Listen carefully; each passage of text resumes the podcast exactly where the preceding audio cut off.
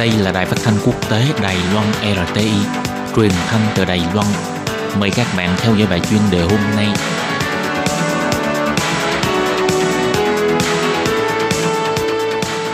Thúy Anh xin kính chào quý vị và các bạn. Chào mừng các bạn đến với bài chuyên đề ngày hôm nay.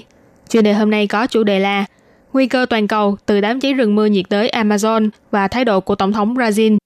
Và sau đây mời các bạn cùng lắng nghe nội dung chi tiết của bài chuyên đề này. Rừng mưa nhiệt đới Amazon ở châu Nam Mỹ vẫn đang bị nuốt chửng bởi đám cháy lớn kéo dài suốt hàng tuần.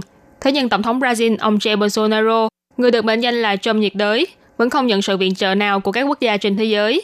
Bên cạnh đó, mặc dù ông Bolsonaro đã khởi động phương án cứu chữa đám cháy, nhưng hiệu quả của nó vẫn luôn khiến cho nhiều người vận động bảo vệ môi trường cảm thấy lo lắng. Ngôi nhà chung của cá piranha, báo châu Mỹ và chim tu căng gần đây trở thành tâm điểm chú ý của toàn cầu bởi vì hành vi nổi lửa đốt rừng của con người đã khiến cho rừng mưa nhiệt đới Amazon, nơi được gọi là lá phổi của trái đất, bị cháy suốt hơn nửa tháng trời. Mới đây tại hội nghị thượng đỉnh G7 diễn ra tại Pháp, các nước đã đặc biệt quan tâm đến vấn đề này và gây sức ép yêu cầu Brazil nhanh chóng tìm cách giải quyết sự việc cấp bách này. Nhưng kết quả lại trở thành một cuộc khẩu chiến quyết liệt giữa Tổng thống Brazil ông Bolsonaro và Tổng thống Pháp ông Emmanuel Macron. Ông Bolsonaro ngoài việc phê bình ông Macron can dự vào nội chính Brazil là một dạng tâm lý thực dân, còn có lời lẽ công kích đến đệ nhất phu nhân của Pháp. Còn với khoản viện trợ 22 triệu đô la Mỹ mà G7 cung cấp nhằm hỗ trợ cho việc chữa cháy, thái độ của chính phủ Brazil vẫn luôn lấp lửng bất định. dưới sự quan tâm của quốc tế, chính phủ Brazil đã cho điều động 44.000 binh sĩ đi làm nhiệm vụ chữa cháy, đồng thời nghiêm cấm khắp mọi nơi trên toàn quốc đốt lửa để lấy đất trong vòng 2 tháng. Thế nhưng những biện pháp này có hiệu quả đến đâu thì vẫn luôn là việc khiến cho nhiều người lo lắng.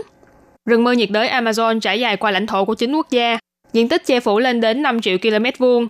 Theo Quỹ quốc tế bảo vệ thiên nhiên WWF, rừng Amazon có đến 40.000 loài thực vật, hơn 400 loài động vật có vú, trên 1.000 giống chim và còn số lượng vô cùng lớn các loài côn trùng lưỡng cư, cá nước ngọt và động vật không xương. Ngoài ra, khu vực rừng Amazon còn là nơi sinh sống của khoảng 350 tộc người nguyên trú, trong đó có hơn 60 tộc người vẫn sống dựa vào rừng mưa nhiệt đới và tách biệt với xã hội thế giới. Bởi lẽ đó mà rừng Amazon được xem là kho tàng sinh thái tự nhiên và văn hóa phong phú đa dạng quan trọng của toàn thế giới. Trang mạng khoa học Fish.org cũng nhắc đến, những cống hiến của rừng mưa nhiệt đới trong việc ngăn chặn sự nóng lên toàn cầu là việc không thể phủ nhận. Bởi vì lượng khí carbon mà rừng Amazon có thể hấp thụ gấp 10 lần so với lượng phát thải carbon một năm của loài người. Hiện tại, loài người vì khai thác khoáng sản, sản vật rừng và phát triển nông nghiệp chăn nuôi, xây dựng đập nước và đường xá mà chặt phá rừng, việc này sẽ ảnh hưởng vô cùng to lớn đến việc tuần hoàn không khí, khiến cho hiệu ứng nhà kính càng trở nên nghiêm trọng hơn. Thực ra rừng Amazon đã luôn phải đối mặt với nguy cơ bị phá hủy trong suốt thời gian dài. Theo phân tích của trang mạng Fish.org và tờ Express của Anh cho biết, trong nửa thế kỷ trở lại đây, diện tích rừng mưa nhiệt đới Amazon đã biến mất khoảng 20%. Phần rừng ở Brazil ước tính đã biến mất khoảng 200 triệu mẫu Anh kể từ năm 1970. Từ sau khi ông Bolsonaro nhậm chức tổng thống Brazil vào tháng 1, những nỗ lực trong việc bảo vệ môi trường của quốc gia này đã lần nữa bị xóa mờ. Theo tờ The New Yorker đưa tin, ông Bolsonaro vẫn luôn chủ trương rằng Brazil nên khai phá vùng đất ở khu vực rừng Amazon. Ông cũng từng tuyên bố rằng sẽ biến mảnh rừng ấy thành thánh địa khu du lịch. Dưới sự điều hành của ông Bolsonaro, các khoản dự toán cho Cục Tài nguyên Thiên nhiên và Bảo vệ môi trường của Brazil cũng bị giảm đi đến 24%. Dưới sự hậu thuẫn của chính phủ, những người chặt cây đốn rừng để lấy đất càng lớn tới hơn.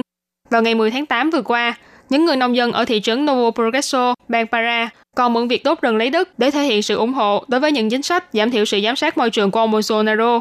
Hiện tại, rừng mưa nhiệt đới Amazon vẫn đang oằn mình trong khói lửa, nhưng ông Bolsonaro vẫn tỏ ra không muốn hợp tác với các nước G7. Về việc này, nhà sản xuất của mạng truyền thông CNN Frida Kittis phân tích rằng cách mà ông Bolsonaro tranh cử vào năm ngoái, cũng giống như ông Trump trước đây, đều là dơ cao ngọn cờ chủ nghĩa dân tộc. Những hành động và thái độ hiện tại của ông Bolsonaro chính là thể hiện niềm tin vào chủ nghĩa dân tộc. Thông qua sự không tin tưởng vào trong hợp tác quốc tế, từ chối ưu tiên cho ích lợi chung của các quốc gia khác, và chính lối tư duy này đang làm ngăn cản những hành động cứu rừng Amazon. Mặc dù ông Bolsonaro vẫn luôn giữ thái độ hoài nghi trong vấn đề biến đổi khí hậu, nhưng dưới sức ép từ quốc tế, Tổng thống Brazil vẫn hạ lệnh cấm người dân đốt lửa lấy đất trong vòng 60 ngày. Tuy nhiên hành động này có thật sự hiệu quả hay không?